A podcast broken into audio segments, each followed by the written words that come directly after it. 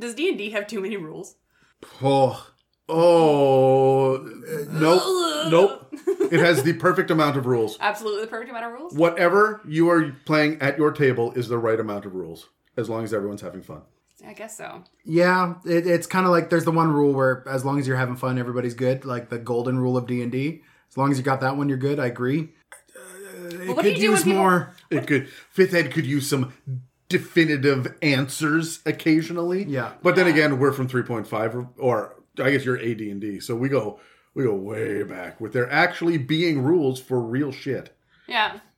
No, I just don't understand why like there's this many rules and they're like, oh, but you could potentially do this. But if you don't want to, you could do this. But if you kind of, well, maybe if you kind of want to do that, you could probably do this. It's because they're pussyfooting around and trying to keep everybody happy all of the time. That's Yeah. crazy to me. Just make a rule. just stick to it. It's a Mimic, the round table Dungeons and Dragons discussion, where you never know what you're going to get. Welcome to another episode in our conversation on Dungeon Master Tips. I'm Dan, and with me today are Megan and Adam, and this episode is called Variant Rules, Class Dippings, Taking Whippings, and Fun Equippings. Great one, by the way. Yeah. That took like 45 minutes to find something that was gonna rhyme. You, you've got me building a couple of the breakdowns now, and finding a name for them is the single highest cause of anxiety in my life because, like, uh, there's a standard that I have to meet now. Oh, you know, I I drive to work by myself now, like an hour most days, just rambling over things in my head, trying to figure out what the next episode is going to be called. Jeez. Well, we have previously covered a lot in our conversations on dungeon mastering, and you can find over 30 episodes covering tips, tricks, and inspirations on Spotify, Apple Podcasts, and dozens of other podcast apps. Or you could jump over to YouTube and dig into the entire playlist on Dungeon Master tips that we've built there. In this episode of the It's a Mimic podcast, this panel of Dungeon Masters is going to sit down and crack open the whole discussion on variant rules. There are dozens of options in the published material for Dungeons and Dragons 5th edition, and some of you might be unnecessarily making homebrew rules without realizing there are already other options out there for you. Now, we've already dug into the experience based variants in episode 47, way back when, so let's look at special character creation rules, unique healing and damage rules, and some interesting entries about unique weapons. But before we get started, I have to ask you guys is there a variant rule that exists in 5th edition that should just be standardized? Like, yeah, feats, Feats. Uh, The answer's got to be feats. right? Like the fact. I'm fact. sorry, that's not standardized. No, No, no. it's a variant rule. Yeah, with all the stuff that came out in Tasha's with custom lineages, where when you're building your own custom lineage, you legit get a feat.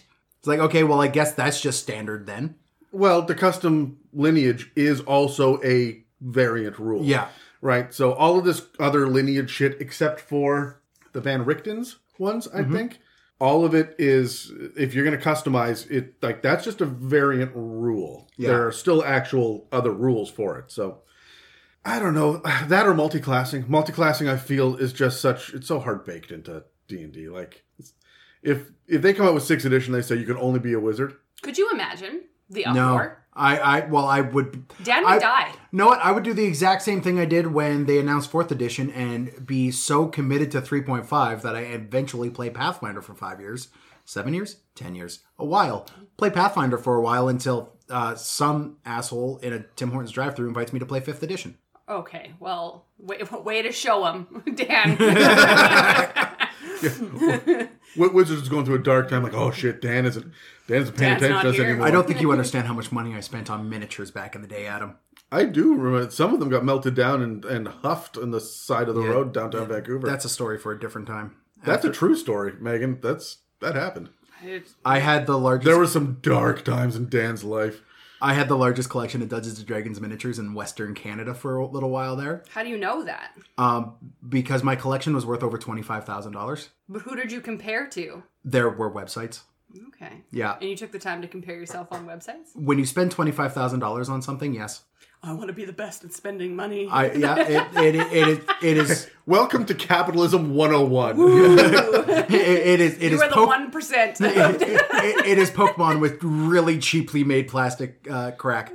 But uh, I had a roommate or a guy who was sharing a suite break into my house and start taking them box by box by box. I had large like car, uh, comic book boxes that were just full of like these are all of my medium-sized beasts, and it was like a long cardboard box full of them, and he would just take them, hop the fence, and sell them on the street for like five dollars for ten of them, and people were just melting them down to huff the plastic fumes. Oh my god. Yeah, You said medium sized beast. you're welcome.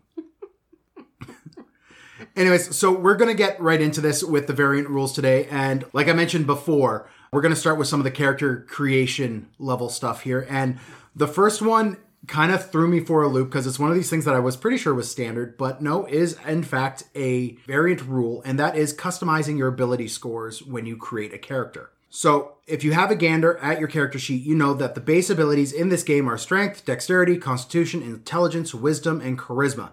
These determine the baseline for your character's ability in those respective stats.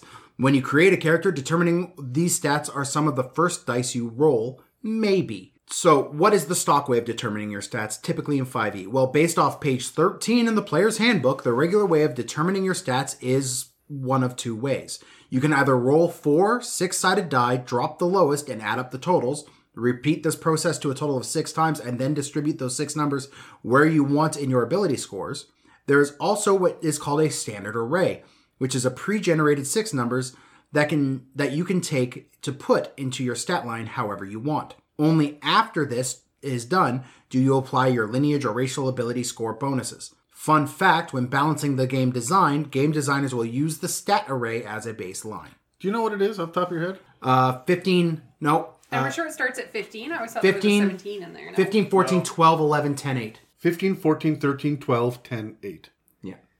15, 14, 13, 12, 10, 8. Wow. You bitch. I just had to make it sound authentic. Yeah, okay? thanks. Yeah, that's what that's what came across there on the microphone. Authenticity. Fucking the, the sincerity was just dripping. Anyways, so knowing that, what is the variant rule? Well, going point buy method is apparently the official variant rule. So all of you 3d6 or 60-20 or whatever other kooky duke methods you kids are doing today can shit the fuck down and listen. Your other ways are valid and fun for the most part, but fuck you 60-20. You're not official. I like 60, 20. Did you think 60 20 was official? No, it's not even fucking recommended and shouldn't be. That is a fucking cancer in this game. Fuck you, Dave. Dave's very worked up this episode. Anyways, point buy works like this. With a base of 8, not 10, in all 6 of the ability scores, you can purchase increases with points. Other note, based off this rule, you cannot have a score lower than an 8, and since the baseline is 8, there is no minusing from stats further. Got it, you min maxi champions, you? So, the variant here has us starting with a bank of 27 points, not 25 like I've done for years. If you want to increase a stat, you pay with some of these points. Simple. There's a handy little table that will help you figure out how much points cost, but simply, leaving a stat at 8 costs you nothing. A 9 costs 1 point, 10, 2. 11 costs 3 points, while a 12 costs 4, and a 13 costs 5 points. The pattern ends here, however, because a 14 costs 7 and a 15 costs 9 full bodied points. But what if I want a 16? Well, too fucking bad. 15 is the highest baseline ability score you can have with this method. Remember, when this is all done, you can then apply your racial and lineage scores for your final totals. The strengths of this system give you a fully customizable stat line without having to worry about the random, randomness of stat rolling. The negatives are, like the standard array, if you want to start the game with an ability score higher than a 17 after racial modifiers, you're shit out of luck. Wait till your ASI is at level 4, assuming you don't multiclass, and we'll get to that in a minute. So, guys, as a DM, would you include this rule at your table? Let's roll initiative. 11. I got a 14. I got a 4. We did something weird for this last campaign that we did, mm-hmm. and Yeah. we did was a draft. Yeah, we did a draft. Everybody rolled seven times. We dropped the last handful of like the lowest bunch, and then I think we did initiative order or something. I can't remember how we did this. And then people got to choose, you know, which number they wanted first. Which obviously the high ones went first. Yeah. That was a bizarre way of doing it, and in retrospect, I regret it. It screwed over the person that went last. Yes. Yeah. Um, which is hilarious because you're the only one that don't go unconscious on a regular fucking basis in this campaign. Because she's So- playing carefully. yeah. Um, but the idea of this standard, this point buy, I don't like it. I don't like it. The best you can do is 15, 15, 15, 8, 8, 8. That's as min max as you can get. I don't like it. no. They they recommend a more balanced 13, 13, 13, 12, 12, 12. Sure, but that's still just plus ones. And plus twos. Oh, wait, yeah, plus ones, but plus twos after uh, uh, racial bonuses. Maybe. Unless you get a couple of three plus ones, which you can get now, Yeah. right? Um, I like point buy. I really, I really do because it. Uh, sorry, Megan, you were next. Fuck. That's okay. I mean, if you really want to talk about it, I feel like you have feelings. Go ahead. about Go these ahead. things. Go ahead. Um, I've played in games with the point buy system. I don't much care for it. I just find that it's too convoluted and too complicated. I like things that are simple. Sometimes I regret my choices, and I just, I don't know. I don't, I don't enjoy it. Also, I spent seven dollars on a fucking set of dice. I want to roll them more often. Hundred right? percent. Yeah, that's fair. I, I personally love point buy because as a DM, it standardizes your players. Uh, no matter what they do, they have comparable stats across the board. This makes balancing encounters a little easier and doesn't make your players superheroes at level one, which makes them have to earn it. I think it's going to be far more beneficial for one shots. Absolutely. Oh yeah, hundred percent. yeah. Um, for a player, I like it because it makes me confident that I won't be outshined by another player's lucky rolls. Right? Like uh, I've been at tables before where I'll roll my stats, which almost always have an 18, a 17, a 16, and my lowest is a 13. My d6s love me. Um, but one of my that's where it stops. The D20s do not. the Do d20s do not. But my I have I have a friend who uh, cannot roll above a 12 with 46 to save his life. Mm, I do remember in the last playthrough that Dave and I played in together, my rolls were not very good, and his were quite wonderful. And I was like, eh. right? And and I hate that. Like if you're gonna do a multi-year campaign with that, oh, that would but again, one shot. Like it was. Yeah. I didn't really much care. It was just a hoot and holler. Honestly, I like the idea of there being a minimum total as well. If you don't reach a certain number Mm-hmm. of, of points overall when you add up the six stats, reroll. That solves it, right? yeah. You'd give it like a, a like a medium line at least. Yeah. Yeah. Yeah. So I, you know, I don't mind it. I really don't. It's fine. It if that's the way that they move going forward because everybody's equal and and there is no strife anymore in D and D for sixth ed, then fine, sure, yeah, I'm cool with it. It doesn't really kill me. I don't know. Everyone's gonna do the way they want to do it anyways. It doesn't really matter what rule they put in the book. I will say this in the in the world of online gaming, I'm gonna lean on this mo- or standard array more than dice rolling if I can't watch you roll. Yeah. Mm, Um, true. And and I feel like the people who are going to have the bigger problem with this method are going to be veterans in the game who have had a 20 at level 1 in strength for their barbarian. Yep. right? Because you rolled the 46, you got the plus two because you're a half orc, right? And you're used to that. Newer players are just going to be thrilled that they have a 16 and something. Holy shit, I could lift almost a ton, right? That's still an impressive stat line, and people just have to get used to a 16 is actually fucking great. The other thing too is I'm curious to know how this was balanced against the bounded accuracy. Right. The standard array, if you if you uh, point it out, is 27 point buy. okay. No, no. I mean, like, what is the average? Like, I'm curious what the average is for rolling. Is it 27 as well? If, if you roll a thousand times, will your average be roughly 27? Oh, I have no right. idea. I'm just I'm curious because I would like to know it when I get that 10% boost. Right. I know in previous editions, uh, point buy has started at 10, but only been 15 point buy. I've done that, or 25 point buy with 3.5. I've done that. Yeah, but also things AC can get up into the 30s and 40s and shit in those. Oh, yeah. So like, it it makes sense to to min max the shit out of things. Then. Yeah. I don't mind this now that I mean I don't think we see an AC above 24. Hmm. 20, 26 maybe one of the one of the CR30 gods or something. Yeah. But I don't I feel like feats are more important than ability scores now. So this shit doesn't really hurt as much. Yeah. Well, speaking of feats, let's move on to the next one, which is our custom lineages. Um, up until recently, one of the main deciding factors of the race for your character, be they NPC or PC, was their racial ability score bonuses, as well as the individual unique abilities each race gave. Firstly, for ability scores, each race got a mix of usually a plus two and a plus one to two different ability scores. And for the most part, these were set in stone. Your base race, like a halfling, dwarf, elf, would give you a base plus two, and then the sub race would grant you an additional plus one to a different stat. If you had no sub races like a dragonborn or half orcs or tiefling, yes, I'm only going to be going with the PHB races here, you would get your plus two and a plus one listed out with your base race, while if your character had some human blood in them, some humans or half elves, you got either a plus one in all ability scores, yikes, or a plus two to charisma and a and two plus ones wherever you wanted them. For all the additional abilities each race gave, this threw more chaos into the equation, with some races gaining dark vision, additional proficiencies, minor innate spellcasting, and a bunch of other stuff. Throwing a decade of additional races out there, and this is, gets even more confusing as every race has different bonuses and introductions of some races or variants, looking at you fucking humans, just became overwhelming to all but the most seasoned D&D player. Well, thank you Tasha because Wizards of the Coast saw this and brought on the contentious custom lineage subrule. With the custom lineage, you got to choose everything about the race you were making, which can replace the stats for the base races already established in the game, or if you want to play a half dwarf, half orc, Tyler, you could just pick what made sense to you, uh, how you wanted your character to be.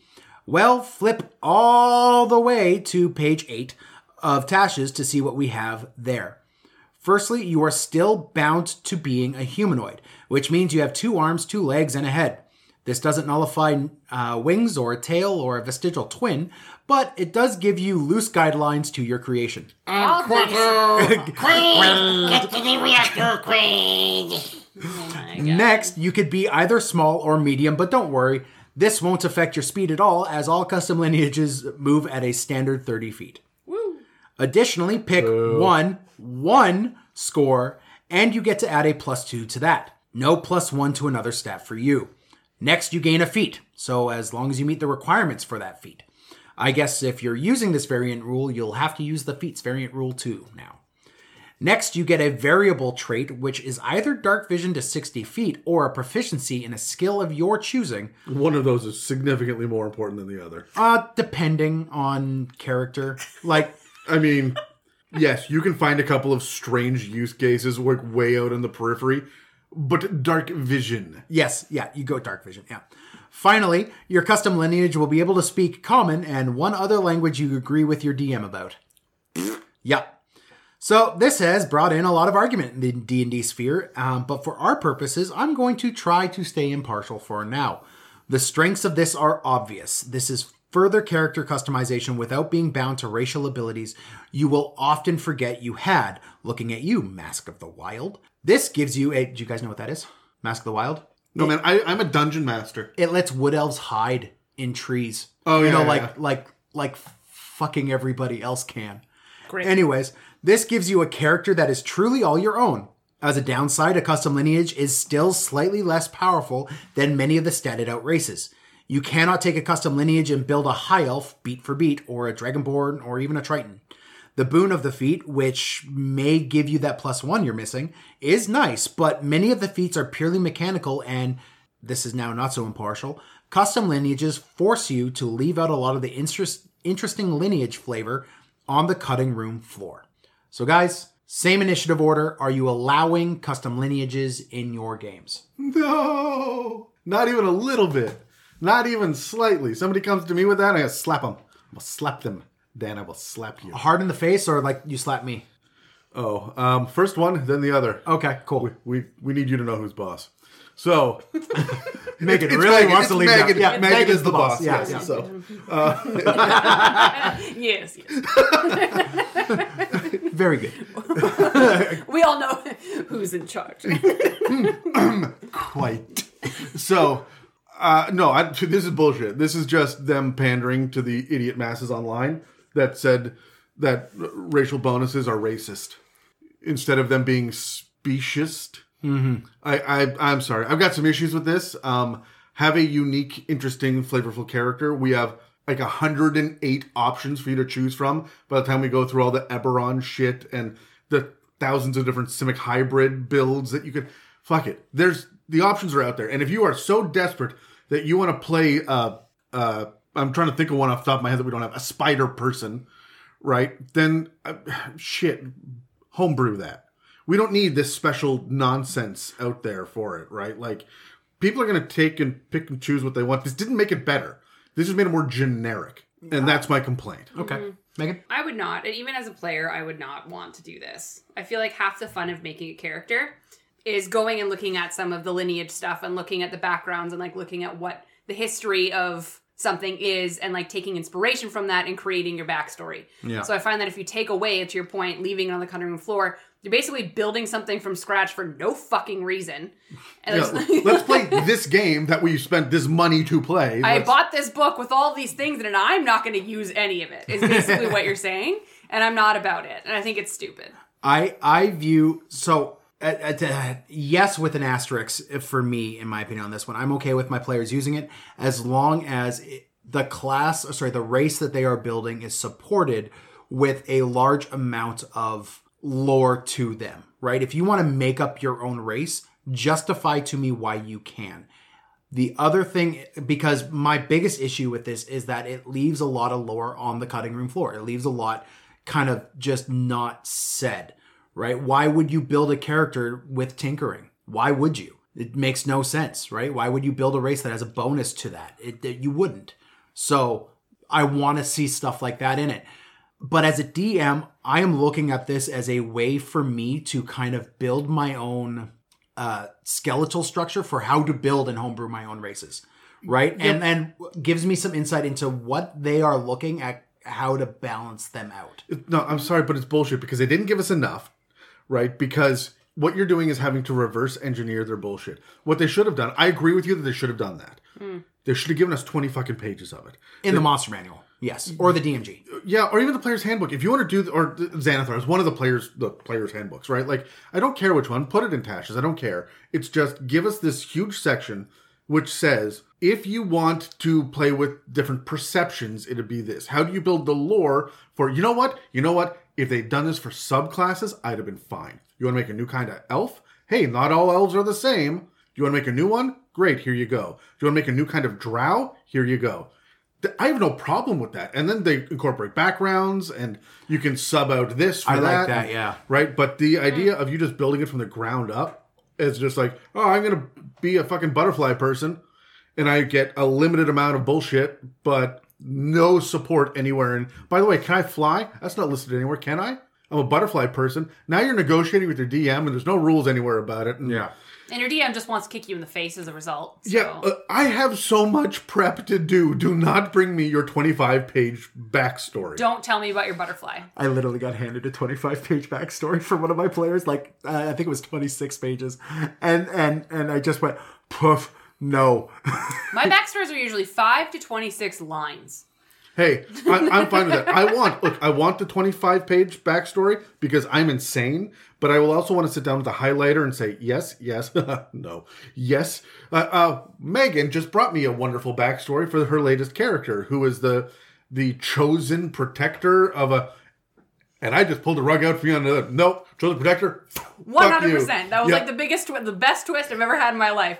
And we're in level two. You're like, you're like, you're like, thanks for this backstory, Megan. Let me just flip it and reverse it. hey, hey you, you, you know that mentor that was training you how to how to protect this person? Yeah, the person is evil and is also the mentor and has also been totally undermining you this Your whole. whole life is Yeah. a lie. You're one of the bad guys. Level and, two. and we're level two. yeah. yeah, yeah. And here I am playing a circus freak. Anyways, so the next one we're going to talk about here is probably my favorite of the all variant rules. It's held in such high regard with me that I'm currently playing a character where I've been challenged not to use it. So fuck you both for that challenge because I love multi-classing. and it's specifically you two. So fuck Yeah, we- specifically you two. Yeah, we, we really did put the screws to you on this one. Yeah. So, surprisingly, this is a variant rule in 5e, which would mean that unless your DM approves it, once you choose fighter at level 1, you're stuck as a fighter until level 20. This proves the idea that 5e is a system built on the belief that a character should be played from level 1 to 20 in the same class. If you and your gaming friends want to defy that stupid fucking idea, though, flip on over to page 163 to your player's handbook to see the holy grail of fucking Dungeons and Dragons and take a look at multiclassing. Multiclassing is when you decide to break from your baseline class to level up into another one of the classes in D&D 5e. Got four levels of fighter, and now you decide you want a little more spellcasting than even an Eldritch Knight subclass could offer? Well, stay at level 4 fighter with a level in sorcerer for all your firebolty goodness. Doing this changes your class levels, but keeps your character level consistent. Any abilities that would say gain X, uh, gain at X levels in this class, and gain at X character levels would be two completely different things. In my earlier example, as a level four fighter, level one sorcerer, you'd be uh, you'd be attacking as a fourth level fighter. Since you haven't gained the extra attack ability, a fifth level fighter would gain. But your cantrips would be cast at a fifth level character level, since they scale based on character levels. Got it? Yep. Moving Checks on. out. To multi-class into any one of the classes, you need to meet a certain requirement. Those are all the minimum abilities scores in the abilities that those classes are based around. Going down the list, you have barbarians who require a minimum uh, strength score of 13, bards minimum 13 in charisma, clerics wisdom 13, druids also wisdom 13, fighters a 13 in either strength or dex, monks a 13 in dexterity and wisdom, you need a 13 in both. Paladins, same deal, a 13 in strength and charisma. Rangers, same deal again, a 13 in both dexterity and wisdom. Rogues, you need just a 13 in dexterity. Sorcerers, charisma 13. Warlocks, also charisma 13. Wizards, 13. And if you want to multi-class in Sorry, art- wizards. What? uh, intelligence of 13. And if you want to multi-class into artificer, you need a minimum of 13 int as well. Thank you, Tasha's. Now, should you meet those requirements, you don't just get all the level 1 proficiencies, hit points, and everything like you're starting at level 1. No, it plays like you've gained a level normally. You would roll for hit points, although you would use the new hit dice for whatever class you're leveling in. Gain a narrowed selection of the base proficiencies, there is a chart that you could read, and gain all of the first level abilities of the class. Your proficiency bonuses, much like a cantrip, is based off your character level, however. So even if you were level 4 fighter and a level 1 sorcerer, you'd still gain a proficiency bonus as a 5th level character. So a 3. Now it gets a little bit more complicated when you start mixing classes that share some abilities. Like, say you're going from paladin into cleric and gain some channel divinity powers. You gain the new powers, but only gain charges based off class levels, so you would not gain new additional charges by multiclassing. For extra attack, you take whatever gives you more attacks. The features don't add together, even if you have an invocation that's worded poorly. Looking at you, Thirsting Blade. If you are a barbarian That was my monk, nickname in college. Stop it. seek help. If you are a barbarian monk, you don't get the mix of getting to add two different types of unarmored defense together, and like extra attack, you just take the most beneficial version. And finally, the granddaddy of all shared abilities spells. Multiclassing with spells is not as complicated as you'd think. For spells known and prepared, you follow your class levels for that. However, for spell slots, you add up all of your levels in full caster classes, which are Bard, Cleric, Druid, Sorcerers, and Wizards. Then add that to half your total rounded down in levels in either Paladin or Rogue, and a third round down as well of your total fighter or rogue levels, and then balance that versus the chart on page 165 in the player's handbook. Okay? Where does warlock land in that? We'll get to it in a minute. Okay. Spell slot growth matches that of a full caster, but your effective caster level changes depending on the classes you go. So, as an example with this uh, math, if you are a fifth level wizard, fourth level paladin, and third level eldritch knight fighter, based off the chart, you'd have the spell slots of an eighth level full caster. Five plus half of four, which is two, plus a third of three, which is one, equals eight. Art podcast doing math fun. It's super fun. this could mean that your spells, n- this could mean that your spells known maybe outpaces your spell slots, but only slightly.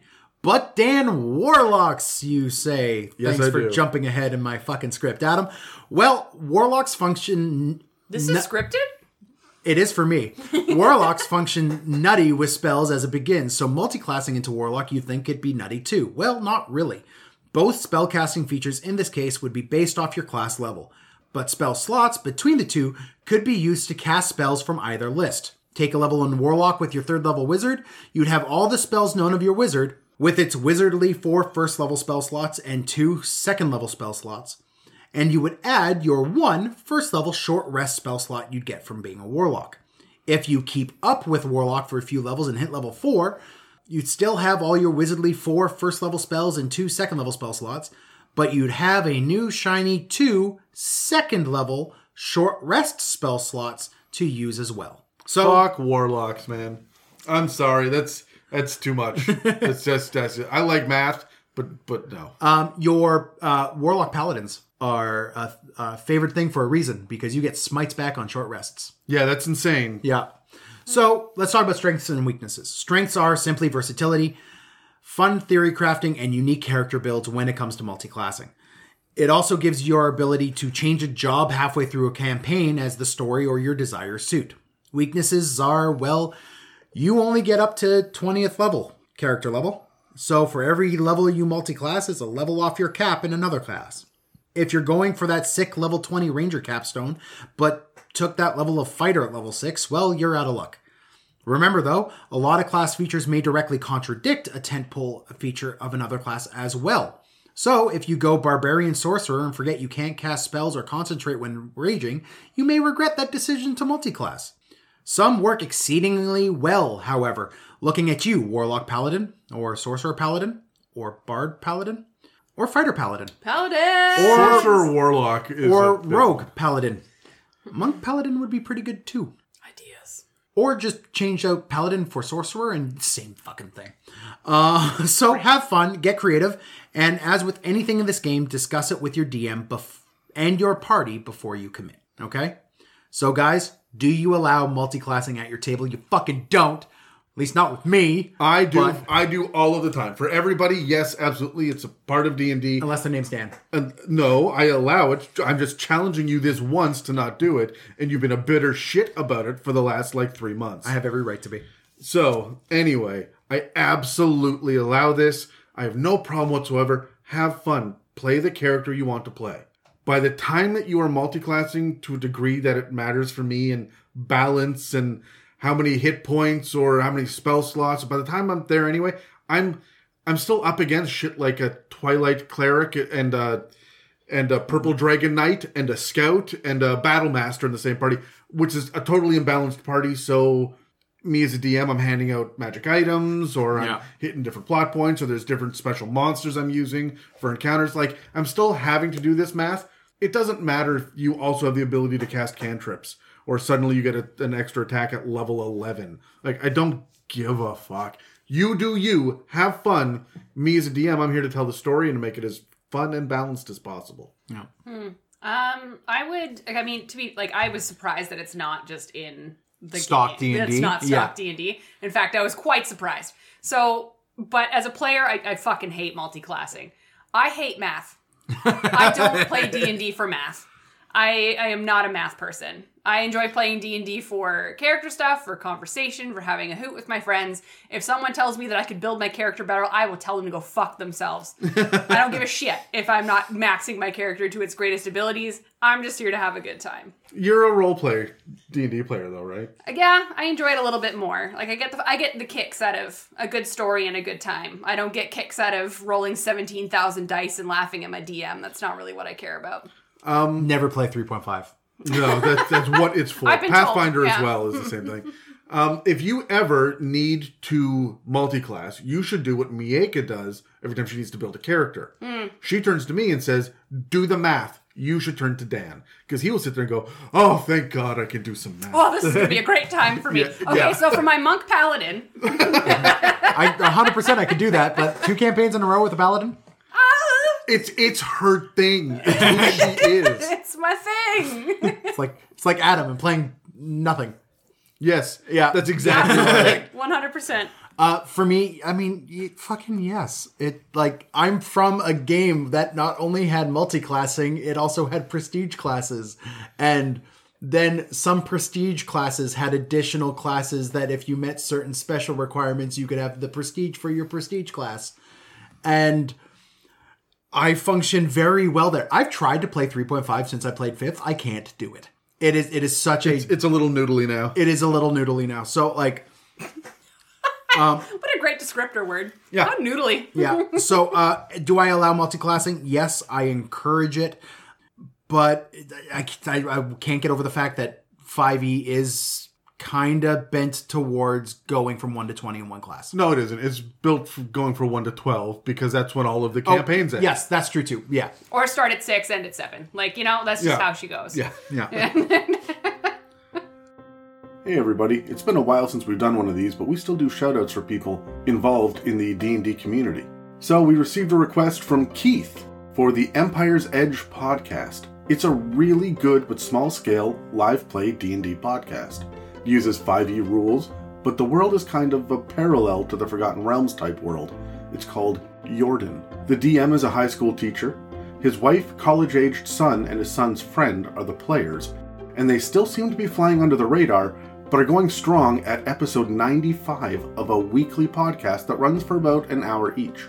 The DM, Matt, is a great storyteller, and Keith was telling me all about how he loves the details of the world and how the gameplay is always interesting and the battles are exciting. Check out the Empire's Edge podcast on Apple Podcasts, Spotify, and many other platforms. And don't forget to send us more shoutouts for smaller, hidden, little known, or non-profit sides of the tabletop role playing community. Now let's get back to the episode. All right, so I'm going to talk about some of the variants of healing and damage taking. More math. So, but greatly enough, it doesn't actually involve a lot of math. Yay! It Yay! just involves a lot of emotions and bullshittery. the first thing I'm going to go into is a little bit of specifically around the healing side of things. Um, there's three different variant rules that you can find within the Dungeon Master's Guide on page 266. Um, I'm going to go through those through those three with you guys right now. Three those through. through, yes. three those through and chat a little bit of those. So the first one is the healer's kit dependency. So I had to look up what a healer's kit was. We don't use this one at my table. we don't quite use these. Megan, we've been playing D&D for nearly 4 years together. Yeah. and you have never Nearly been healed weekly. once. I you know. But to be fair, I feel like I was given this, this section because I also am a very bad healer. yes. Absolutely. and I feel like Adam's trying to teach me a lesson. I, I, I, I'm pretty sure my last two characters have been around almost purely to keep you alive sometimes. 100%. Absolutely. Also to get you in trouble, but to keep you alive during the trouble. I want you to know that I specifically handpick sections for people to cover because either they will be very good at it or it's time to learn. Um, How very fucking dare. You're like the guy in a prayer circle who's like just like leading the prayer in a very certain way, like, and we'd like to pray for anybody specifically dealing with this Yeah. issue. Anyone in a red hoodie who Yes. might be. Yeah. Oops might be in the audience. Um, all right, anyway, so healer's kit dependency. So basically, you cannot spend hit dice after short rest until someone expends the use of a healer's kit to bandage and treat your wounds. Love it. Oh God, I think yes. it's kind of cute because basically you're adding the realism to the art of healing. I, I'm like, man, that's dark and gritty and awesome. I love the I love the flavor of it. It's kind of cute. It's kind of cute. I like it. I really, really, really like this. However, it's super punishing, mm-hmm. so I won't do it with new players. And unfortunately, I always have a new player at the table. That's true. There's always one. But you could always take advantage of the fact that you do have experienced players around to kind of help out with that kind of stuff, right? I, I, I would say if it's a new player who's played like a one shot or like has dipped their toe into D and D, they're the ones you got to watch out for. But if they're completely like fresh to D and D, no man, I, I would show them this and and like they have no expectations to be shattered with this. My big problem with this is the okay. I'll talk about it later. I got an issue. Okay.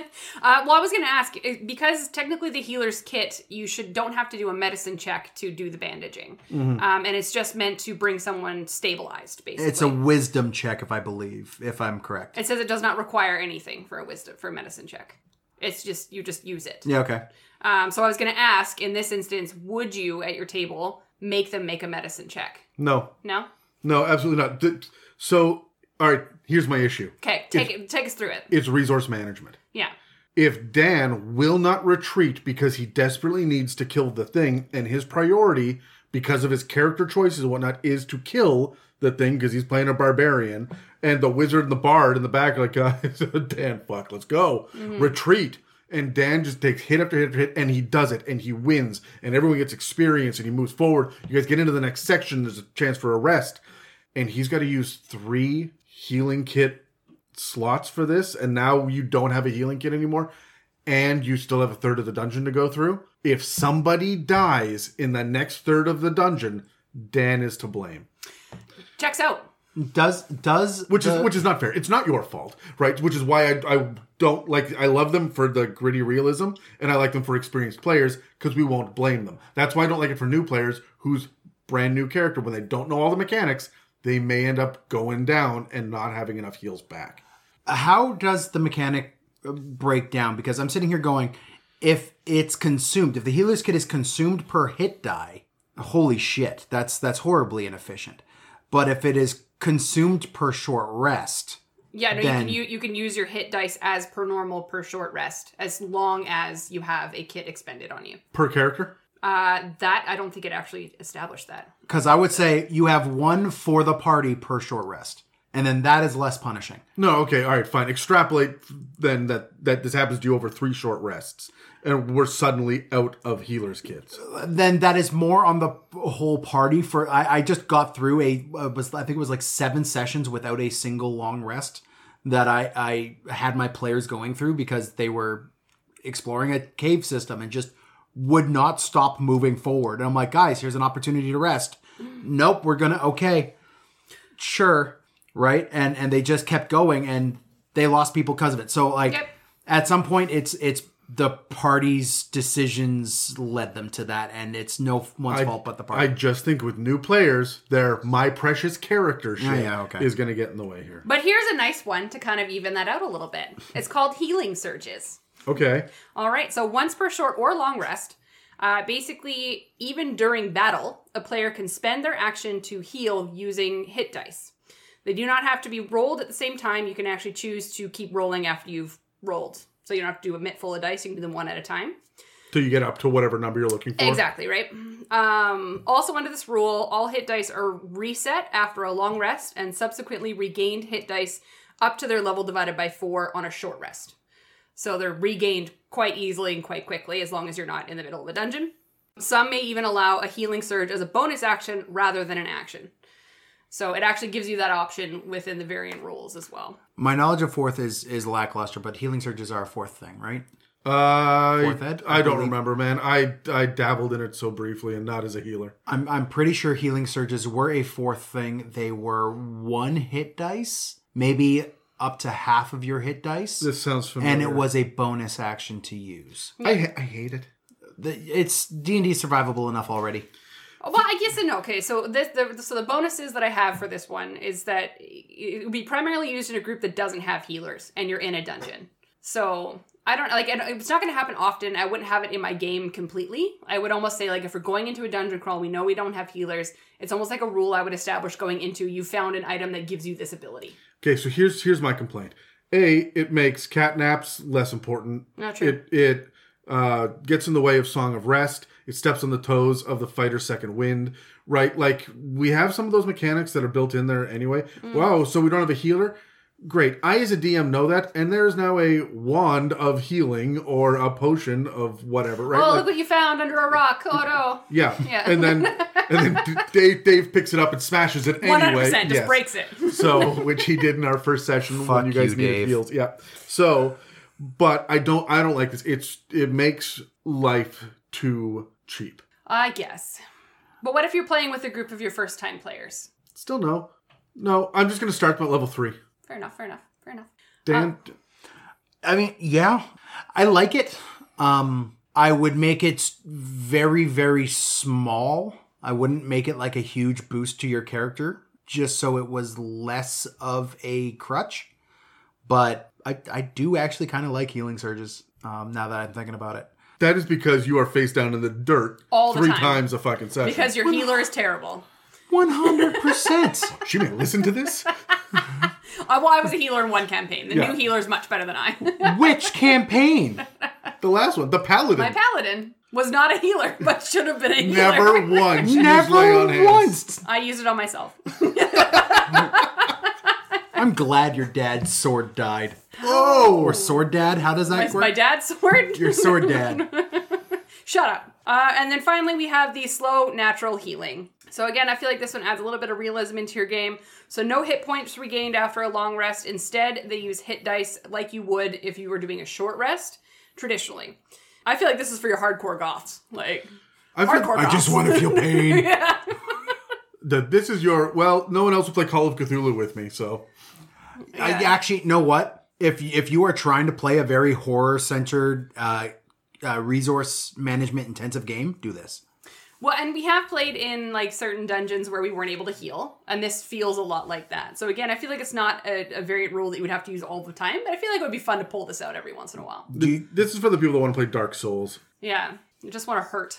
Do the hit dice regen at the same rate? Um, I would assume no because of the um, uh, that would kind of defeat the purpose of them. It actually doesn't say. It just says characters don't regain hit points at the end of a long rest. Instead, a character can spend hit dice to deal at the end of a long rest, just as they would at a short rest.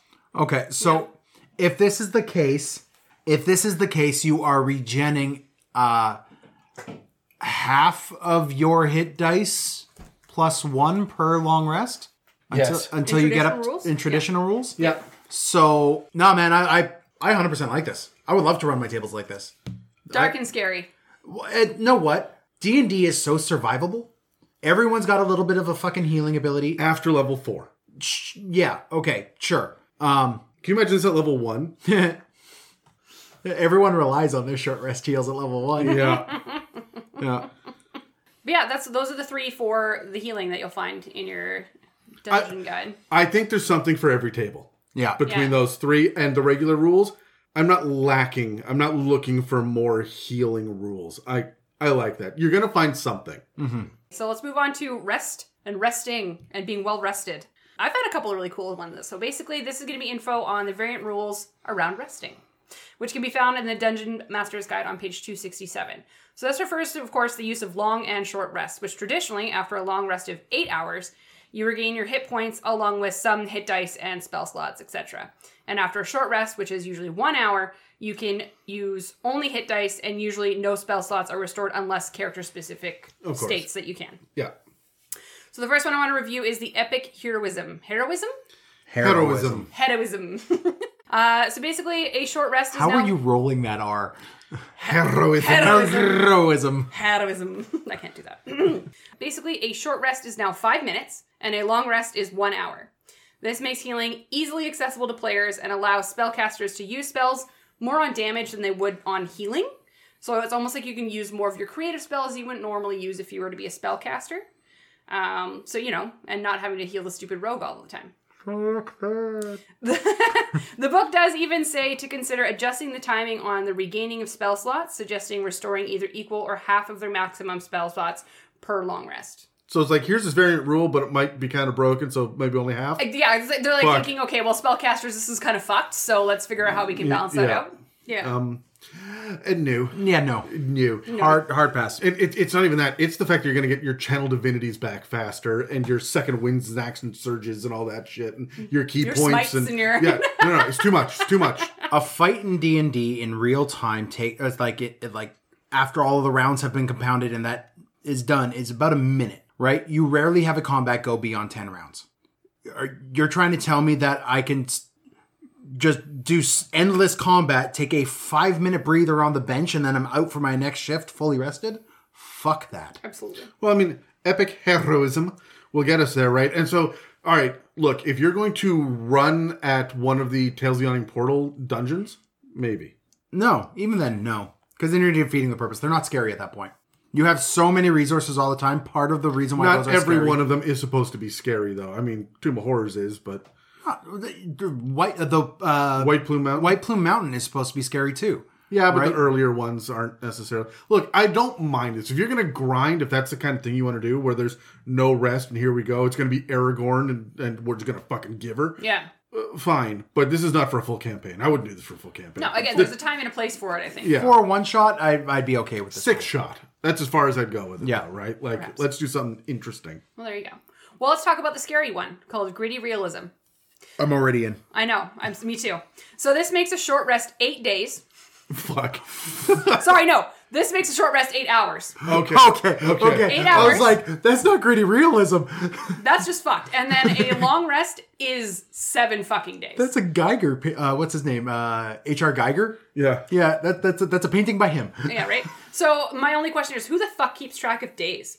Adam. Um, Adam does, but A- Adam does. Dan when he's on his meds. No, there you go. But I feel like this does pose a limit to doing back to back battle, makes dungeons a little bit more frightening, and sometimes forces a pause in the campaign for story and character development. I don't mind this for like West Marches style campaigns, Yeah. right? Where you're like, which characters are going on which adventures. Like, I'm cool with that. If you're gonna, if every if every player at the table has four characters and they just want to cycle through different ones because hey, we're going on this quest off of the freaking quest board, Yeah. right? Then then fine. Like I'm into that, but oh, that's punishing. It would just be a fun challenge, in it, like I would say, in like a six shotter. and, and you know what this does? This makes low level monsters consistently scary because it's only three damage, but it's three damage. You're not getting it Might back. teach you to talk to your kobolds. It uh, okay. In that case, yes. But any rule set that brings spreadsheets into my fucking game is not one that is welcome. So I'm I'm hard pass on. We have a lot of spreadsheets in Adam's games. I'm okay with the the long form, dense, size eight fucking Times New Roman single space text that he sends. Where it's just like, hey Dan, read The this. moment there's a grid, Dan, the just- moment there's a grid, I'm like, fucking no. one oh. eye starts to twitch and there's a little puddle of urine on the ground. Oh, I love a good spreadsheet. Yep, me too. All right, let's talk about injuries. So this is a variant rule that does come with a small little d20 table. And the roll of the dice will actually determine what I love is a permanent injury. So this can be at a DM discretion that constitutes what a permanent injury could look like for your players. Some suggest some suggestions in the DMG on page 272 are on a critical hit, when you drop to zero hit points, um, but you're not killed outright, failed death save of five or more, etc. So I think there are some fun ways to use this, which constitute that like to constitute what a permanent injury would look like, like such as a lost limb. Yeah, Why are you staring at me? Yay! Yay! Hey, remember earlier when Adam said that he uh, specifically designates subjects to specific people for specific reasons? Yeah. Yeah, yeah. I have a feeling this is one of those situations. You two are on this episode together because we're gonna finally quash this beef right here. There's no beef to quash. Not at all. She was possessed, and her leg was out. So I accept my pew, fate. pew. And I made her a new one. He did make me a new knee. it was better. knee, new leg, new, New leg. Yeah. Yeah, it was better. It had compartments in it to hold potions and stuff. Oh, but and I also feel like because um, in our our campaigns we do technically play with a rule that is similar. That we do play with this variant rule, but we Yeah. don't really use the table. It is very customized to what happened to your character. So, like for instance, my character fell into a fire and died, and then was pulled out, revived, and now she was covered in scars. Yeah. yeah. Whenever you go unconscious, the hit that knocked you down Yeah, We'll leave a scar. will leave a scar. You can get rid of that scar with a greater restoration. yeah. yeah. So, but if you're using the table, there is a, a d20 dice table that you can roll on where it does give suggestions such as losing an eye, which would be a disadvantage on wisdom, uh, losing an arm or a hand, so you can no longer hold two handed weapons, etc., losing a foot or a leg, uh, losing any limb, uh, doing an internal injury that actually um, makes you have to do a like a constitution saving throw anytime you want to be in combat like that kind of stuff so Oof. but I feel like if you're rolling on a random table for an injury that was very specific, it seems really strange to me. I like having the list at my disposal. I don't, but For I, ideas. yeah, I don't want the the random roll for it. Yeah. Yeah, but I mean, they do do include horrible scars, festering wounds, and then they also have a minor scar, which is the top 17 to 20 roll. So if you roll really high, all you get is a little scar.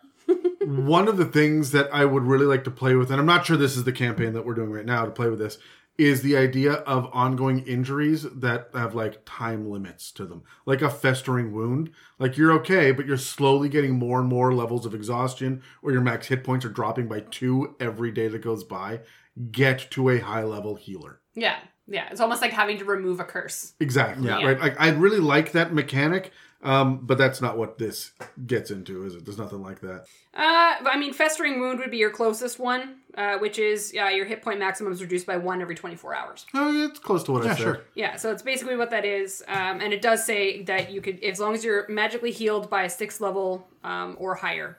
So Such as- restoration. Like, yeah, rest uh, or regenerate or something like Yeah. that. Yeah, sure. Yeah. That makes sense. So there is that one in there.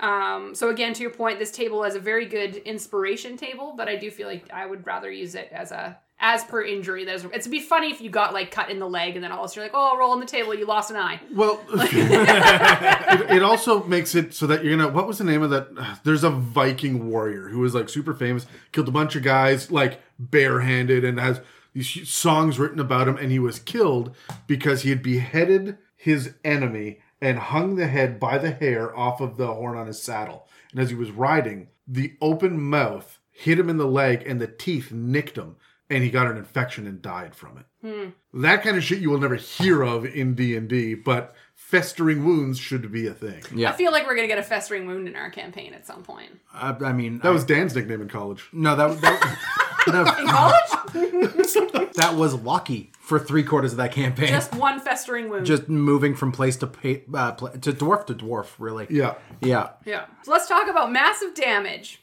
So I find that this one is played in different variations and ways in every campaign I've ever played. So I found it interesting to find that it is technically a variant rule that they tried to include. So this one I feel is in favor of the player and makes it easier to one punch a demon and cause them to have a permanent injury. So in my mind is the opposite. So basically, what it does is if an enemy takes damage from a single hit that is greater than half their total hit points, they have to make a DC 15 con saving or suffer a random effect. Uh, and then there is a small little table in the DM guide uh, on page 273. That's just a D10 table. That's quite simple. And it can be anything from the creature dropping its hit points to zero, um, it dropping the zero hit points, but it stays stable, or basically stunned until the next turn, or doesn't get to use reactions. So, again, things that you can use to kind of creatively stop it. So, um, yeah, again, I've seen this used in many different campaigns in different ways. So I felt this to be very simple and basic when I read it. And I was like, I've our D20 table that Adam has built has been my favorite thing that I've ever played with for that's because you get your leg lopped off occasionally 100%. Yeah.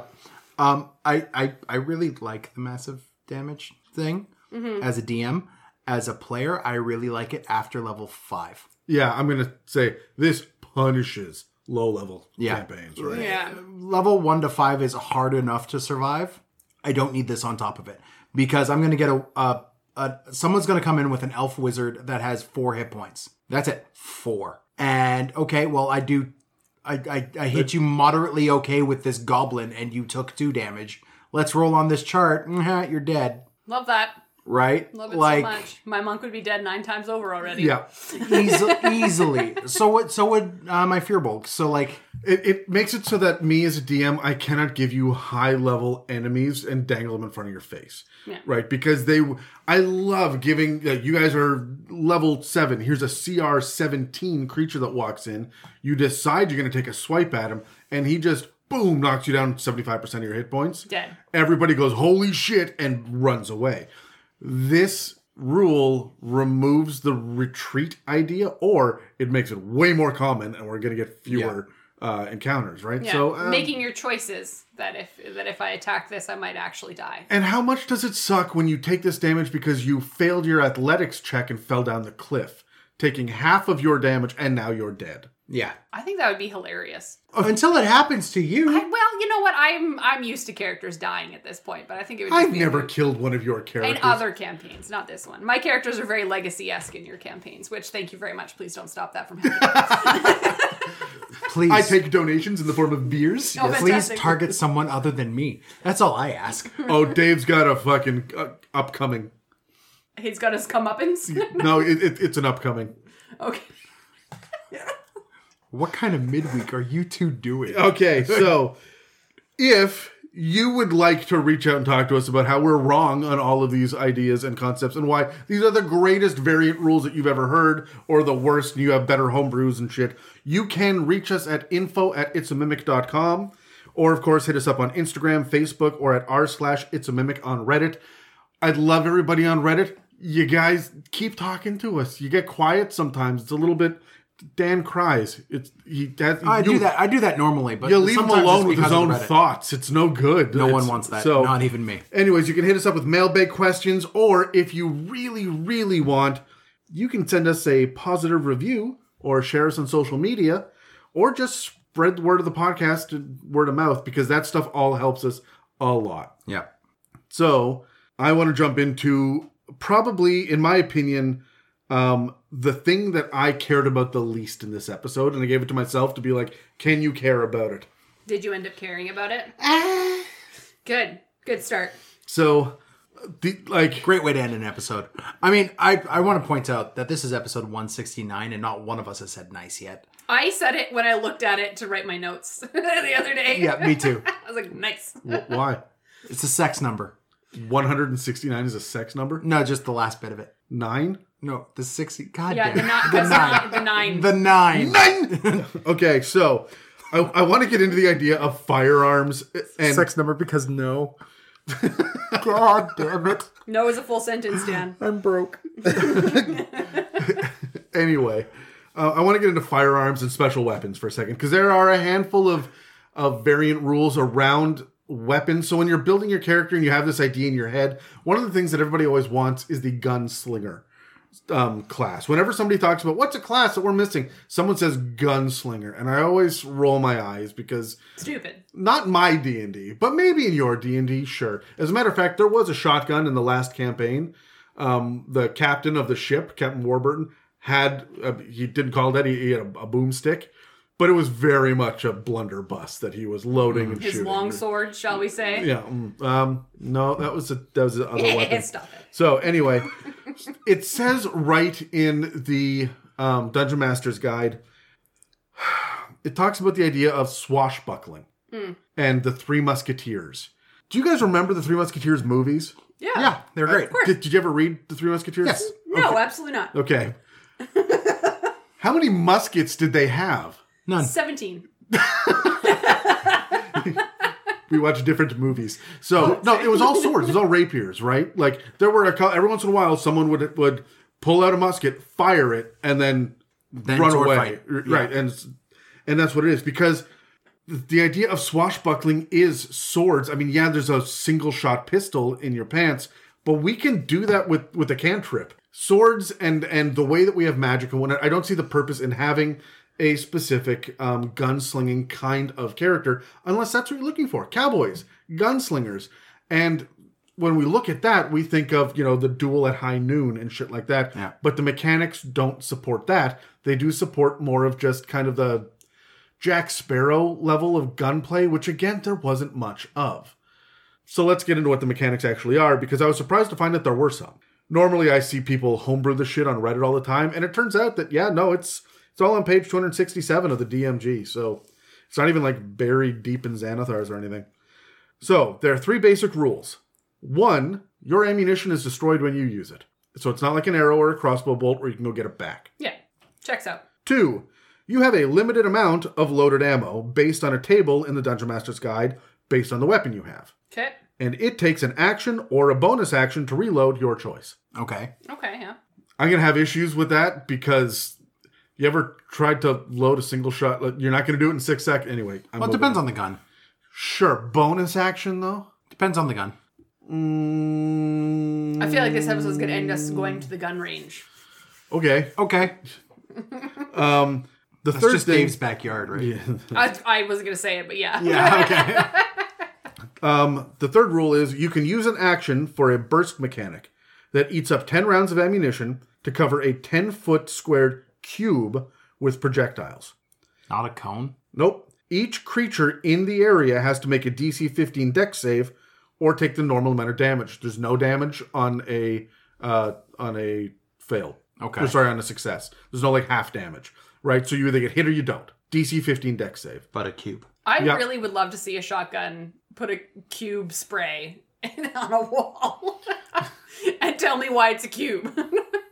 Yeah, I like it does feel a little bit strange. Um, but I don't know. You have a thirty percent chance of just dodging it outright. Sure. But this is the burst mechanic too. So the idea is that you would become less accurate with it. They have great rules for this in Call of Cthulhu. this is a little weak. This burst mechanic. Yeah. So here are the firearms that are listed. Okay, there's not many of them, but they're all considered martial ranged weapons, and every one of them does piercing damage. Bullets do piercing damage. Mm-hmm. That tracks. So, for the Renaissance weapons, there are only two the pistol, which has one shot at a time and does 1d10, and the musket, which does one shot at a time and does 1d12. I'm not going to bother to point out which ones of these are two handed or one handed. You can figure it out as you go. This is not complicated. Then there are modern weapons. An automatic pistol does 2d6 and has 15 shots in it.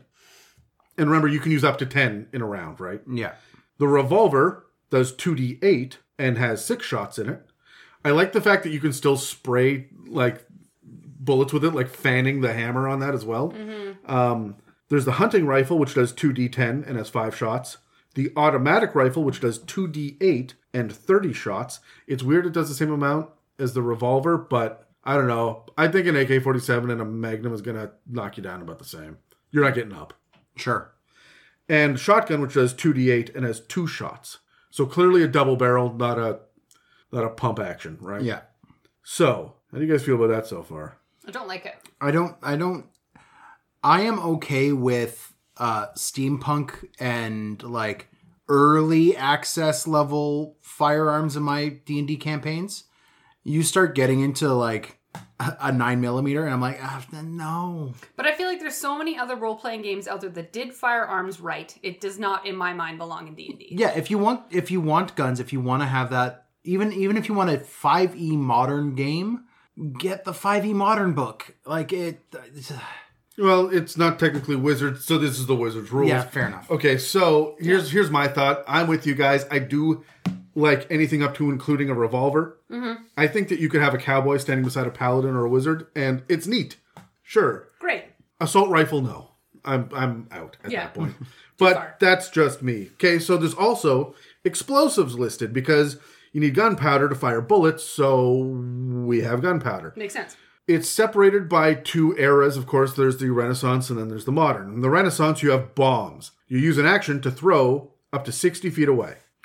Remember, the throw mechanic for thrown weapons is just using a ranged weapon attack. So there's an AC that you have to hit. But when you're throwing a bomb in a general like vicinity, you don't have to aim. There's no roll. You throw it. Yeah. Yeah. Creatures within 5 feet make a DC 12 dex save or take 3d6 fire damage. So 50% of the time, as it goes higher and higher levels, they're going to succeed more and more often to get out of the way of the bomb. Yeah. And 3d6 is powerful enough, I guess, for a bomb. and it's creatures 5 feet away. 5 foot radius, 5 foot radius, so a 15 foot square. 10 foot. Math. Well, I'm just thinking, like, are you hitting the square and then it's 15 feet or 5 feet all around it, or are you hitting No, the you, point? choo- you choose a point. oh, okay, yeah, so a 10 foot square, so up to four creatures. Okay. Yeah. So, gunpowder kegs and powder horns are the other one. Anyone want to address powder horn? Can we move on? We can move on. Okay. So the kegs are 20 pounds and the horns are two pounds. Two pound horn. 20 pound keg. Mm-hmm. Yep. If you set fire to one ounce Ow. of gunpowder, just an ounce, it gives a flare of 30 feet of bright light and 30 feet of dim light beyond that for one round. So an ounce. How many ounces are in a freaking pound? 16? Yes. We can have 20 times 16. So those are big kegs, a lot of Yeah, gunpowder. yeah. All right. So that's kind of what we're dealing with here. Um, the powder horns are literally horns that have been hollowed out uh, and filled full of this, and they're relatively water resistant as well. It says right in the in the text. Yep. Um, they do 3d6 fire damage when they explode. Kegs do 76 fire damage. I feel like they should have done more, but apparently it's 76. Um, and it's a DC 12 dex save again. Okay. Um, the horns are water resistant, like I said, which makes me think this is good for pirates. Like you can drop that shit into the belly of a sinking ship and blow it up even faster, and Sure. Yeah. Yeah. swim up to the ship and stick it to the side and blow it up. You know, so that's what we get. That's what we get for the medieval explosives. I don't really want more than that. I got spells for that shit. Yeah. How do you guys feel? Are we good with this? It wasn't even necessary. I, I, I, I, yes, it was necessary. There are always going to be uh, Jameses at the tables Who who, want to light shit on fire who fire. want not only want to light shit on fire, but break Geneva Convention law. He is literally the orc that runs up in the Battle of Helm's Deep and blows up the fucking wall. Yes. Yeah. That is what him in every fucking campaign. So so uh, yes, this is necessary. I, I I like gunpowder and powder kegs in my D&D. I have no zero issue with them. The save is kind of weak, It is but it, it's it's just nit it's nitpicky shit like that. Like I could see why so many people uh, in action movies survive explosions if they're using shit like this, right? Mm-hmm. You just did a good roll. Yeah, yeah. So there are also modern explosives that are listed, okay? And there's two kinds. There's dynamite and grenades. Dynamite is kind of neat. I have a special fond place in my heart for dynamite. Fuck you, Dan. so, I was gonna say, this sounds familiar. yeah. the other reason that the three of us are here together is so that Meg and I, who died in the Call of Cthulhu campaign, can hate you. I'm okay with that. So Well, for I gave dynamite, Dave. Dave shot me, so Yeah. Well, I mean, I gave I gave him PTSD. you So did. so for dynamite, it takes an action to light and throw it up to sixty feet away. Mm-hmm. So same basic idea as the bomb. Creatures within five feet make a DC twelve dex save or take three d six bludgeoning damage now. okay, So it's a concussive blast. Successful saves take half damage. sure. Okay. You can make a bundle of dynamite, increasing the damage by 1d6 and the radius by 5 feet per stick. What? This, however, maxes out a 10d6 and a 20 foot radius. Okay. So only putting four pieces together, you won't get a bigger radius after four, and putting 11 pieces isn't going to get you any more damage than 10 pieces of dynamite. Yeah. So- Okay. I just feel like most of these mechanics are the most hick thing I've ever heard in my life. I don't want one piece of dynamite. I want four. To put, attach the fuse to, to, to the moonshine. And, oh my god. as, as somebody who is uh, uh, by marriage associated with some of the most lovely um, rednecks in southern Tennessee, uh, yeah, Yeah, checks yeah. Uh, this this was this was Thanksgiving uh, five years ago when they're like, you've never you've never had moonshine, you've never dismantled a gun. All right, here you go, shot Dan. Four watts of dynamite in yeah, one go. Yeah, yeah. Let's Yeah. let's let's hop on the ATV or the golf cart, drive out to the back to the old fridge, and uh, make it pay for what we don't know. But you get to fire something. Okay, cool. Great. Yeah, I'm not even going to talk about my brother. We're just going to move on. yeah. For dynamite, you can add a fuse. And what that does is it increases the number of rounds until it goes off. Most fuses can be as long as six rounds. But of course, you can tie fuses together, make it as long as you want. Uh, roll initiative for the dynamite, count down when it hits zero, then it explodes. Okay. That's a cool mechanic, though. I kind of like that. I'm I- using that in my D and D. yeah, I, could, I Yeah. could do that. And then there's grenades. It's an action to throw 60 feet. It would be nice if we had some grenades. Absolutely. Uh, you can use a grenade launcher to double the range, Of course. but still 120 feet. yeah, that is a long range. Go fuck yourself. Like, sure, but listen to what a grenade does. Okay. There are only two kinds of grenades fragmentation and smoke. Fragmentation grenades are your basic grenades, right? So um, they've got a radius of uh, 20 feet, so huge rate or huge um, footprint on the battlefield. They require a successful DC 15 dex save to avoid the 5d6 piercing damage. Okay. Okay, yeah. Half damage on a uh, success. Okay. It's very fireball esque, I guess. Yep. I'm, Yeah. I'm, I'm, I I like it. Checks There- out. And then there's smoke grenades, which just obscure the area in a 20 foot radius. Um, and then it gets into if there's moderate winds, this is how quickly it Yeah, dissipates. yeah, typical. The strong winds, yeah, smoke mechanics. So right? this is your rogue who wants a smoke bomb. You can just use this mechanic. Uh, yeah, Yeah, really, sure. yeah, absolutely. I would do this. What's what's the other option? There's a Flash. no. There's an actual smoke item. Smoke screen? No. Oh, uh, smoke sticks. Smoke sticks. That's what it is. Okay. Thank you. It's been a while since I've had to hand those out. Um, and then, if that's not enough, there's also nonsense like alien technology listed in the DMG because of the keep on the Borderlands Yeah. Well, Okay, be, because of mind flayers. Yes. Um, before a player Brains. can use it, they have to, and I quote, simulate the character's ignorance about the technology by making an intelligence check. Don't look down the barrel. Don't look down the barrel. Don't look down the barrel. It's Luke Skywalker looking down like the little lightsaber, right? absolutely. So um, it only takes two successes for a simple item to be understood. Simple items are listed like uh, cigarette lighters, calculators, and revolvers. You can figure out how a revolver works with two intelligence checks. Huh. It takes four successes for a complex item. Now, there's no grading. There's simple or complex. That's it, right? So that includes computers, chainsaws, and hovercrafts. Chainsaws are very complex, so So are computers. I don't care how intelligent the caveman is. It is not logging in, I don't know the password, so right? So it's recommended to maybe break the item if there's more than four failures per long rest. that sounds familiar. Sure. If the character has seen it uh, in use beforehand, then they get advantage on their rolls. The amount of meters I've broken at work because of this, yeah, that makes yeah, that tracks. Yeah. Very human. However, this shit drives me nuts for the items that are listed because then the only alien technology they give us is firearms. And the firearms listed are a laser pistol, which is 3d6 radiant and has 50 shots. Mm-hmm. Okay. The antimatter rifle, which does 68 necrotic and has two shots. There's no details on this, by the way. If you kill someone with an antimatter rifle, they just fall over.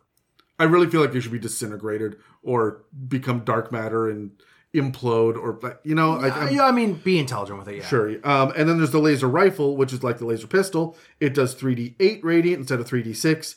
It has 30 shots instead of 50, and it's a two handed weapon. Great. Sure. Now I can get into Star Trek fights. I don't know why I would ever hand these out, but some people might, You're- especially if you're into Mind Flayer shit, right? Well, if you're Out. playing Icewind Dale, there's literally a laser pistol in Icewind Yeah. Dale. So So uh, each one of them uses energy cells to function, um, and the energy cells are essentially just like a magazine clip full of ammo. Okay. So, um, however many, you know, I said the laser pistol has 50 shots. The energy cell has enough energy to do 50 shots from the laser pistol or two shots from the antimatter, the antimatter rifle, that kind of shit, right? Yeah. So, um, that's that's a lot of bullshit Yeah. for a lot of firearms and explosives. I like some of it. I kind of hate some of it. Well, some of the mechanics can be used or multi-purposed in things that are, in my opinion, more inherently D and D themed. yeah. Or like a random item that you find every once in a while because you ended up in a place where a bunch of other places have ended up. Like it just, I, maybe just because I don't like guns. I'm sorry. I Yeah. just this just doesn't have any interest to me. So there are two other kind of variant rules um, when it comes to weapons, but we're going to move back to more classic D and D weapons for a moment here. Um, you'll notice I didn't talk about cannons and shit. All of that is in um, Ghosts of Saltmarsh. Yep. Yeah. Those aren't variants. These are things on ships you get. Yeah. Right. So in the DMG, these are listed as optional for every D and D campaign. Yeah. Um, in Xanathar's, on page 78, they talk about adamantine weapons. These are incredibly hard special metal uh, from incredibly rare mines and asteroids. Cool. So the idea is that these things come from space, and sometimes they crash land, and then you can find a vein of them in the ground. And Sure. um, adamantine is it's just adamantium. They just don't own the copyright to that or the trademark. So they can't- Adamtanium. yeah, right. So it's just it's the super metal, and it the only special thing about it is if you hit an object with it, it counts as a critical. No. That's it. That's it. Whether you um, coat the item in it or or the item is made of it, like whatever your weapon, whether it's ammunition or like a sword, it doesn't matter. It's a critical on a hit against an object, not a creature, not a construct, an object. Okay. You can just break shit. Yeah, it's almost like I want to say it doesn't say it anywhere. There's like a frequency thing happening, right? What if you put it on armor? Does it improve armor at all? There is adamantine armor listed in the DMG, um, but it's just special kind of armor. Yeah. Okay. like it's a plus whatever to your to your um, defenses there. So um, also doing this, and again, it just makes you kind of siege weapony, right? Which is neat if you want to be that dwarf with the battle ham, right? Like you go do you, but it costs an extra five hundred gold pieces per weapon or piece of ammunition. Yeah. So if you want to do a quiver of twelve arrows, that's that's three thousand gold. Okay. And a diamond. I'm just kidding. That's not actually Should be. true. Um, Space rock. do you guys like it? Yeah. I mean, it's, it's an again, it's fantasy-ish enough that I feel like it fits. I'm I'm all for weird materials for weapons in my fantasy games. There's so Mithril, many weird materials. Vibranium, adamantium. I'm, I'm into it more all. like ironwood as well, right? Yeah. Like uh, in past editions, we've had that to get around druids and their inability to wield metal. I felt like you guys were looking at like you were looking. It's at your me. fault. But like, But uh, yeah, I'm I'm all, I'm all for it. I wish it did more.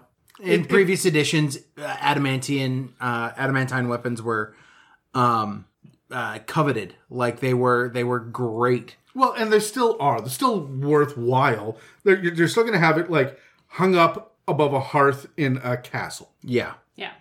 Heirlooms are going to be made out of this stuff. It's going to be really rare. Uh, But I mean, I, ju- I, yeah, I, I wanted to do more, right? Expand the crit range, Yeah. Right? Do something like that. Anyway, Yeah. um, the other variant rule for weapons is wands that don't recharge. Okay. So, you guys familiar with how wands work in D and D Fifth Edition? Because there's two kinds of wands. You use uh, the things, and then at dawn they recharge a certain amount plus one, like a, a D three plus one or D four plus one charges per day. That's if they're the magic items out of the DMG. The wand of magic detection, three charges, regains one d three expanded spell slots. Yeah. at dawn, right? Like that that kind of shit.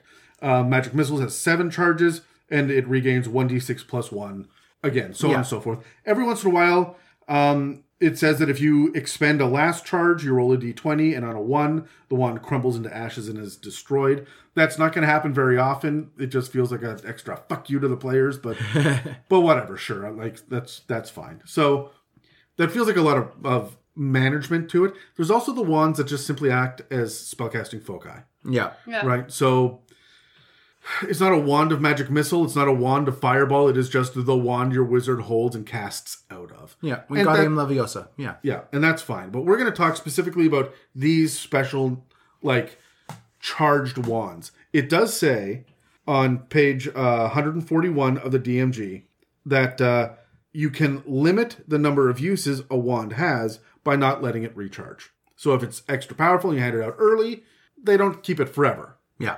I've done this to great effect in my campaigns. Hundreds of times. However, it also recommends increasing the number of charges to 25 because Wow. you're you're ne- never going to let them recharge it.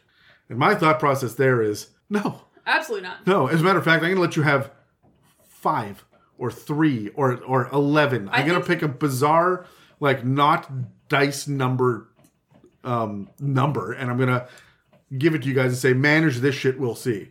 Well, my favorite thing that you've done using these wands is that sometimes the wand itself will show how many charges were on it and had existed.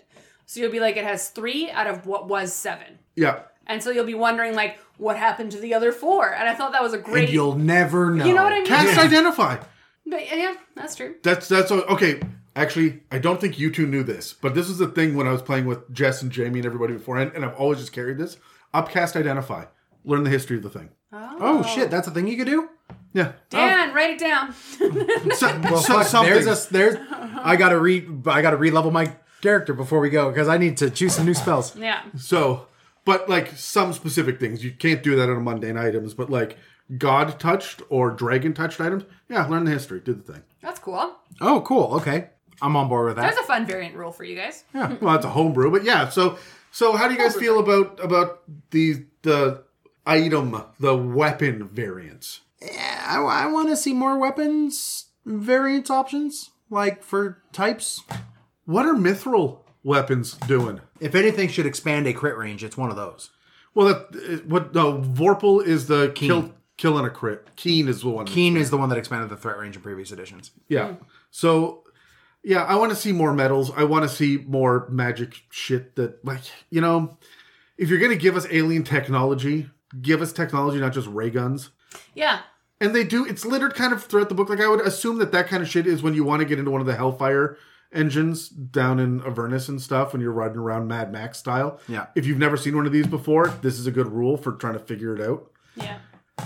But I mean, like, I don't know. I like if you're gonna again, if you're gonna use alien technology, why not have electricity somewhere in your D and D campaign? Like a dragon found it, and now their cave is just littered with lights. Just a blue. Uh, well, I, I just like a blue dragon. Yeah. That would actually be a really cool thing for a blue dragon layer. It just has lights, Mm-hmm. but they like fluctuate and move as the dragon moves around the layer as it like changes the polarity of the. r- Oh, I well, I really like the idea of of they've taken over a uh, a mind flayer like colony ship, and they've pulled the generator out of it, and they've got lights just doing like electric lights. When your guys walk in, they lean over, blow electricity into the generator, and it just lights the room up. They get slowly dimmer over the next ten minutes. Yeah, and they're so confused because they're so used to seeing. Ma- it's weird because they're so used to seeing magic in the campaign that I feel like that would be something that was a little more whimsical. I am a firm believer that technology is just magic like you could you could you could just combine the two, right? I said I said this with a, another episode as well, where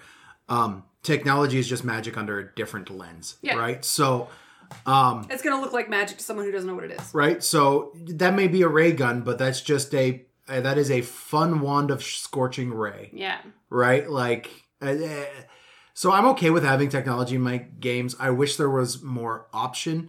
Um, however, when it's a far more mechanical level of technology, like automatic rifles and shit, I that that's where I start losing. But that's what, it's the weapons, right? Yeah. It just seems like a weird thing to flex. Sorry. Okay, so it was Arthur C. Clarke who said any sufficiently advanced technology is indistinguishable from magic. yes, That's what that's what you yeah, mean. yeah. Yeah, very cute.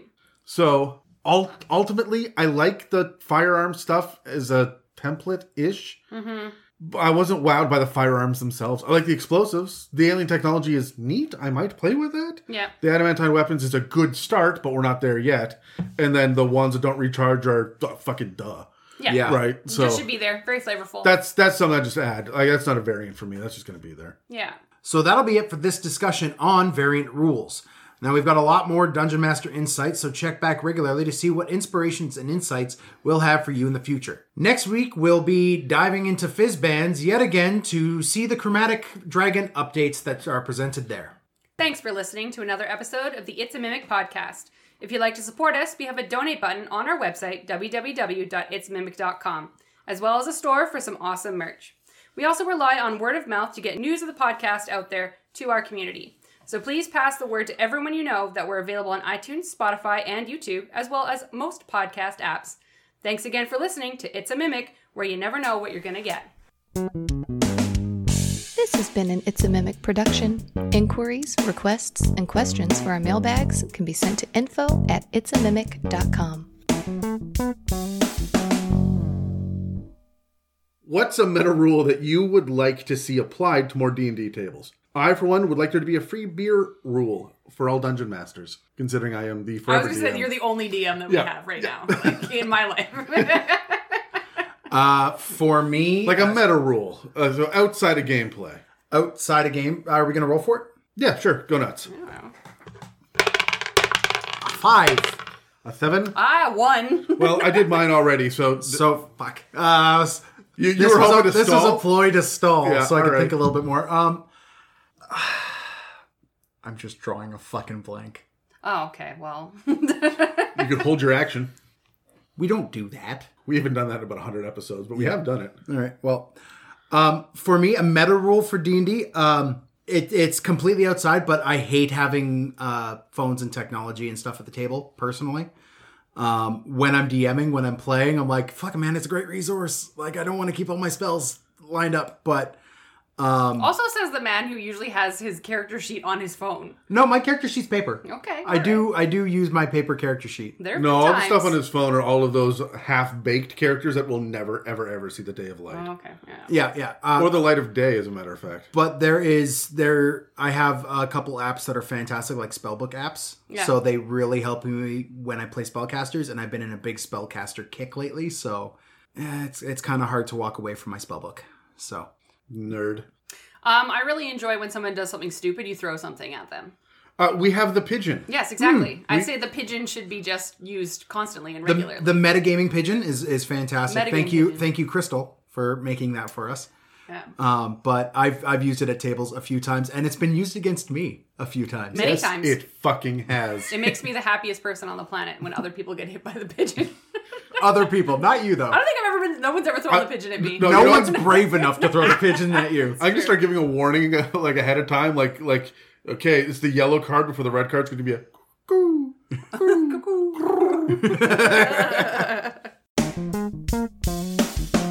Talk. Conversations require discussion. You fuckheads. Hi, Dan. Well, we've kind of hit our, our maximum level. Absolutely. Yeah, we're good. Okay. God. Damn. Shut up.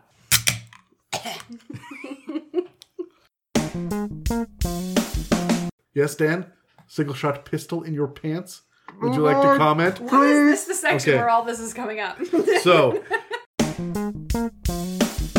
Oh yeah, it's it's, it's a mouthful of Adam. You think I'd be used to it after four years? I may, I may be sleep deprived. I want that on a t-shirt. What's? Hey, Katie, I mean, it'll come off in the laundry, I guess. God It's gonna be one of those. I mean, we have to make it one of these episodes, okay? Uh, the DM tips always descend into this. I don't know why. To stay entertained somehow. Yeah. Thanks for listening. Bye.